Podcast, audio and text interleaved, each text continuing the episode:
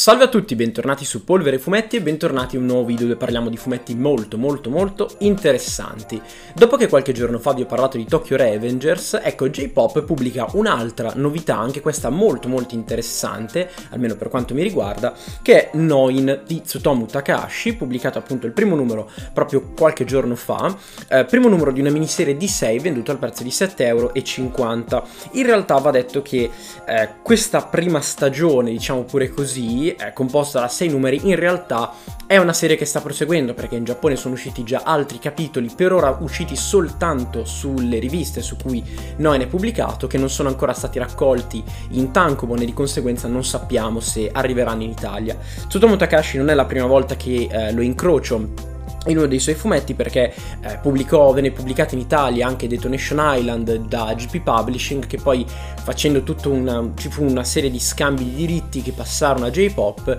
e appunto la serie purtroppo non, non vide mai la sua prosecuzione. E quindi per me anche un cercare di sostenere tra virgolette questa serie è un po' una speranza come detto anche per esempio da altri colleghi come Kirio che vedendo il successo che quest'autore eh, potrebbe avere, magari proprio con Noin, ecco, spinga J-Pop a ristampare proprio anche Detonation Island, la cosa a me farebbe molto molto piacere, visto che non è una cosa così impossibile, visto che per esempio con Kingdom è successo. Poi il concetto del revisionismo storico è una cosa che a me intriga sempre veramente veramente molto, perché ci troviamo nel 1940, quindi nella Germania nazista, dove il Führer anni e anni prima aveva eh, avviato questo progetto di creare 13, eh, 13, giovani, 13 ragazzi con i suoi stessi geni, 13 cloni appunto del, del, Führer nazista, 13 cloni che adesso lo stesso Hitler vuole sterminare, vuole uccidere, vuole far sparire e quindi incarica le SS, il suo braccio armato,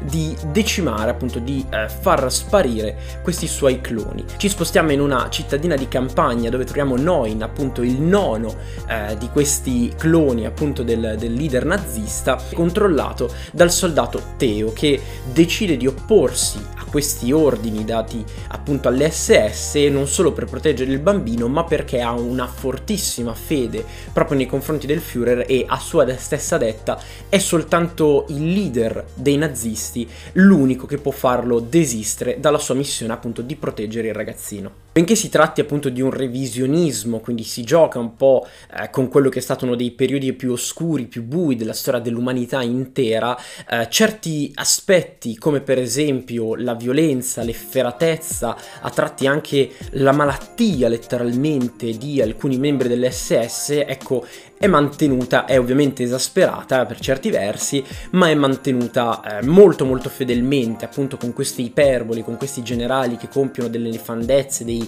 dei veri e propri atti di orrore puro, insomma, nei confronti degli altri esseri umani, addirittura a volte nei confronti dei loro stessi commilitoni, eh, ricorda proprio quella che è letteralmente la, la violenza, l'efferatezza compiuta eh, da questi veri e propri mostri, ripeto, in, in questo periodo tristemente storico eh, della nostra storia. Poi mi ha colpito molto per esempio la caratterizzazione di, dei Vand, che sono appunto i guardiani di questi bambini, di questi numeri, dei cloni di Hitler, alcuni li incrociamo già proprio nel corso di, del primo numero di questa serie, alcuni anche con una caratterizzazione molto particolare, per certi versi anche molto eh, fumettosa, molto molto giapponese, che però insomma nel contesto appunto del, dell'invenzione appunto del voler giocare su questo periodo storico ci può stare sotto un certo di- punto di vista, è un po' assurda a certi tratti, ma potrebbe tutto sommato starci. Vediamo anche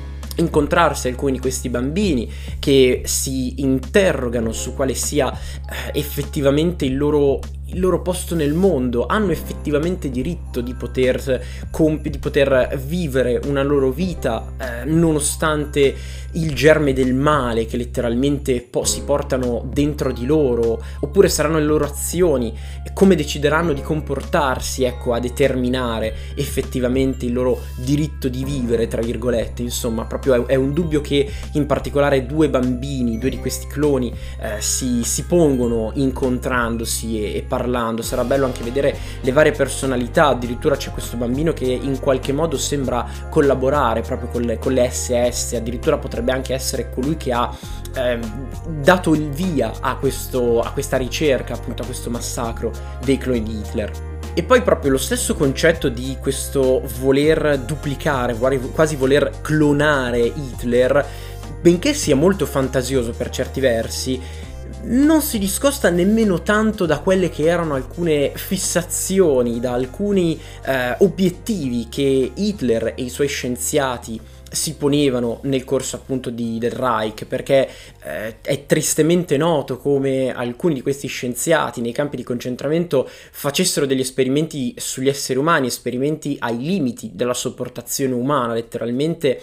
volti anche a eh, giustificare, secondo sempre la loro mente malata, quanto effettivamente fossero inferiori eh, gli ebrei piuttosto che tutte le altre minoranze che venivano appunto sterminate nei campi di concentramento, ma allo stesso tempo veniva ricercata in alcuni eh, ambienti occulti, in alcuni ambienti oscuri, come per esempio la società di Thule, un argomento che, su cui per esempio Mike Mignoli nel Boy ha richiamato veramente veramente molto, delle soluzioni anche per vincere i conflitti. E quindi non è totalmente fuori contesto anche questa idea di voler andare appunto a ricercare in, in questo genere appunto di ambiti una una specie di eh, possibilità di andare a ricercare appunto anche in questi ambiti eh, molto estremi, mettiamola così, eh, una, una chiave appunto per poter vincere il conflitto. Dal punto di vista stilistico, Tsutomu Takahashi è un autore che mi piace veramente, veramente molto. Lo stile sporco, grezzo, nervoso a certi tratti è veramente azzeccatissimo per il, anche la violenza, la violenza fisica che viene mostrata appunto già nel corso di questo, di questo primo numero, Una, uno stile che per certi versi mi ha ricordato a livello di eh, proprio imprecisione grezza quasi, che non deve essere per forza un, uh, un malus insomma,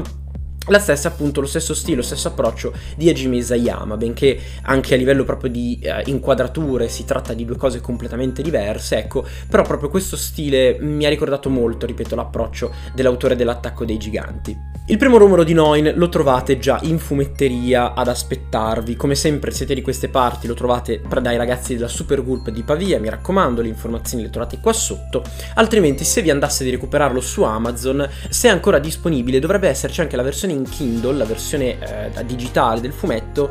praticamente venduta a un euro, un euro e qualcosa, quindi potrebbe anche essere una cosa interessante da appunto da poter provare ecco se eh, siete soliti appunto a leggere fumetti in digitale legalmente